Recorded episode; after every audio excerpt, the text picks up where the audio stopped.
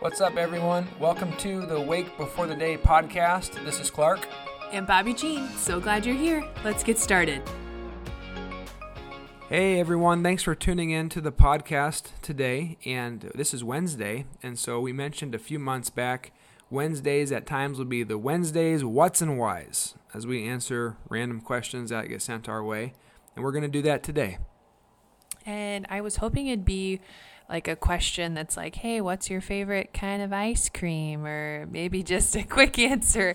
But uh, it's kind of a heavy one. And so we're going to do our best just to dive in with you uh, this question about prayer and process a little bit. And then, um, and then Friday we'll get back to our Bible reading. So I'm just going to begin by reading the question that was sent to us, to you guys. How do we find balance between submitting to God's will in our prayer life and then at the same time praying boldly with confidence that God will do the thing we're asking? How does our faith affect God's actions?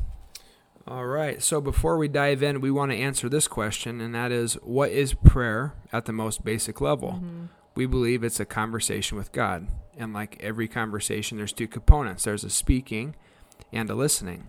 And when it comes to having our prayers be answered and praying confidently, I find that oftentimes guidance and answers come from the listening hmm. and not the speaking.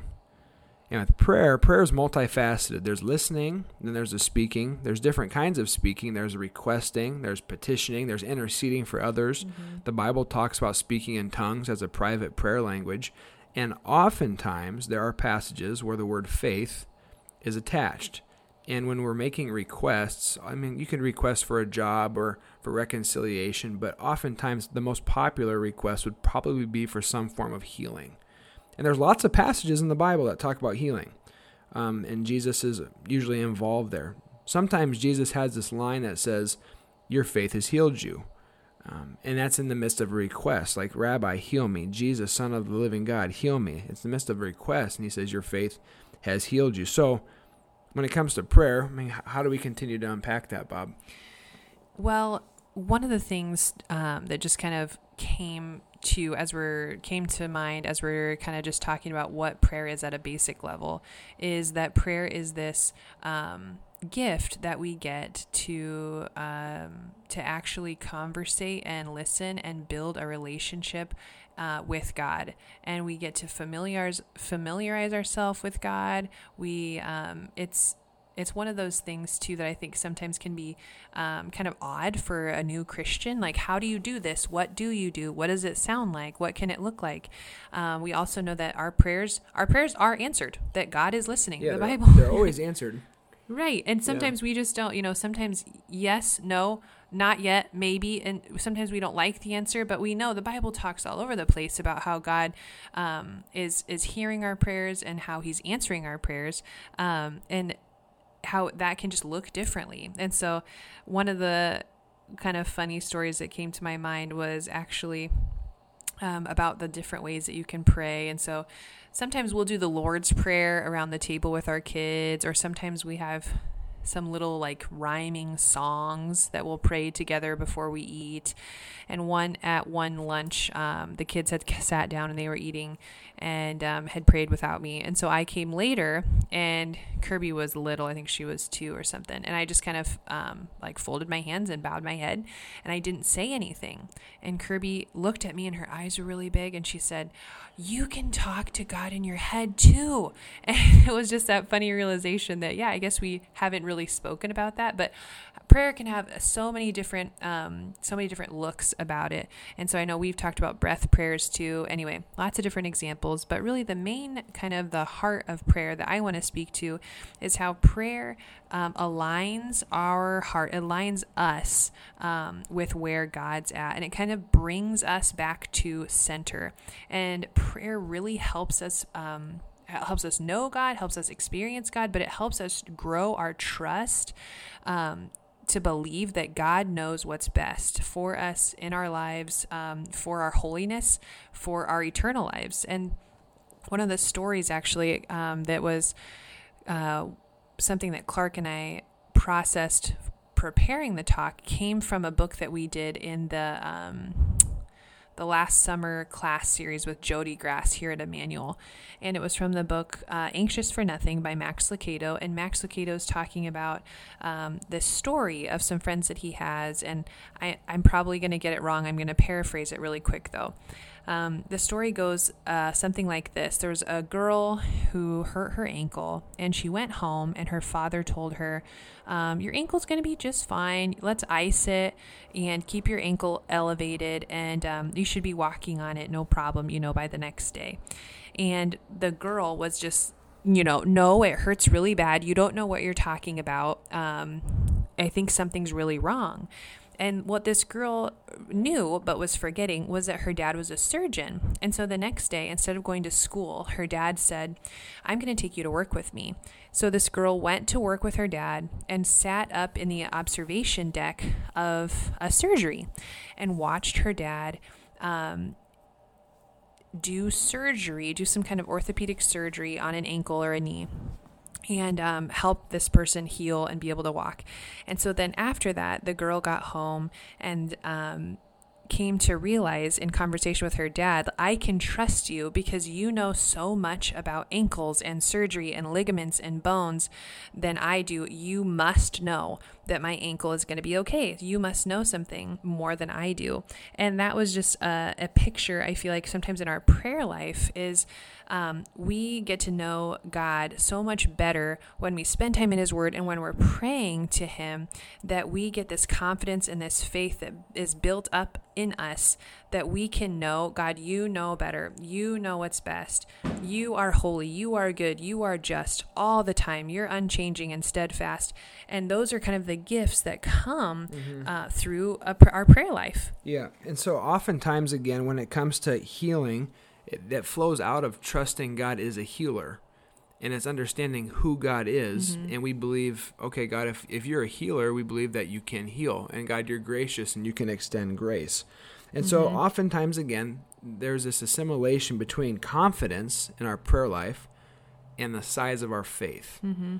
And Bobbie and I want to take just a minute to, to kind of navigate a few scripture passages and, and try to see, like, is this true? because the Bible does say like your faith has healed you. How do you make sense of that when you look at the Bible as a whole? And here we've got just a couple of examples. I think we're gonna I'm reorganizing a little bit here as we're going, but there are different forms of healing in Jesus' ministry where he meets people in completely different places, different amounts of confidence, I guess you could say, or different amounts of healing. Mm-hmm. Right. So some of them just um, that we have listed here uh, in Matthew and Mark. In Mark 15, Jesus um, heals people with no mention of faith. That's in chapter 15, verse 30. Um, then we read in Mark chapter 5 about Jairus and his daughter. And Jairus is the one that's praying on behalf of his daughter. Mm-hmm. And Intercession. So, right, for her to be brought back to life. The same thing in um, Mark chapter 2. There's the friends of the paralytic. They're the ones that are, they're bringing the paralytic to Jesus. Um, then we have, let's see, John 18, Jesus healing um, an enemy. Right, the ear. Yeah. Peter hacks off Malchus's ear, mm-hmm. and you know Malchus doesn't say anything about his faith or confidence. Right, Jesus just heals him, mm-hmm. and then Luke chapter eight two um, speaks about the healing of a demonized man. Yeah. And obviously, he would not be. Um, you know, praying for healing. And so different levels of faith. And then um, are, where are we going? Yeah, are we going to go to up Daniel? Here? Yeah, Jesus often talks about how you have you have the faith the size of a mustard seed. That's enough for for him to work with. Mm-hmm. Basically, like mm-hmm. that's how he's he's he's working with us towards his heart alignment. That's towards him. So there are two passages that I've found to be like theologically foundational for for me and Bobbie and I talk about this in our prayer life. One's from Daniel three and when it comes to confidence, I love this. There, Shadrach, Meshach, and Abednego are about to get tossed into the fire because they're not bound down to the king's wishes. And they say boldly, um, Our God will save us. And then there's the next sentence. And even if he doesn't, he's still the one true God. And then there's this passage in the New Testament that's similar to that. It's Mark 9. The centurion comes up because he wants his kid to get healed. And he's like, God, I believe but help my unbelief. And so when you're looking at it from the outside in, you're like, maybe they're cutting a corner. But that has actually brought great freedom to me when it comes to answering this question that we're, we're looking at today. How does our faith affect God's actions? Like, God, I believe. And at the same time, I understand there are areas in my life that I'm, I'm struggling. I have no answers or I have questions even. You fall back to, hey, faith the size of a mustard seed, or all these examples of Jesus healing people that had no faith, that were demon possessed, that were enemies of him. So at the same time, we want to encourage you keep making Jesus the object of your faith. And as you spend time with him, you're going to become more confident in your relationship with him. You're going to be able to pray, you know, boldly and confidently into the, the character of God. So I found myself asking this question is so when can I make declarations uh, of God? we can always make declarations as to who God is. Always. God, you are a healer. God, you are gracious. God, you are just.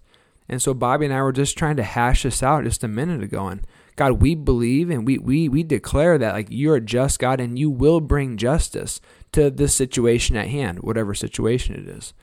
Now, you and I don't know the timeline for when that justice is going to take place. It could be in five minutes, it could be in uh, one week, it could be when he returns. So you're praying confidently into the nature of God. And out of that, I want to give a pastoral word to those of us who are prayer intercessors and oftentimes praying with and for somebody else. Imagine someone comes to you and has a prayer request. We have to be really wise with the choice of our words um, and that we won't one misrepresent God, but two, if the person's prayer request isn't answered the way that they hoped, their faith is not shattered. Thinking, well, God must I must have done something wrong, or I must not have had enough faith, or maybe there, you know.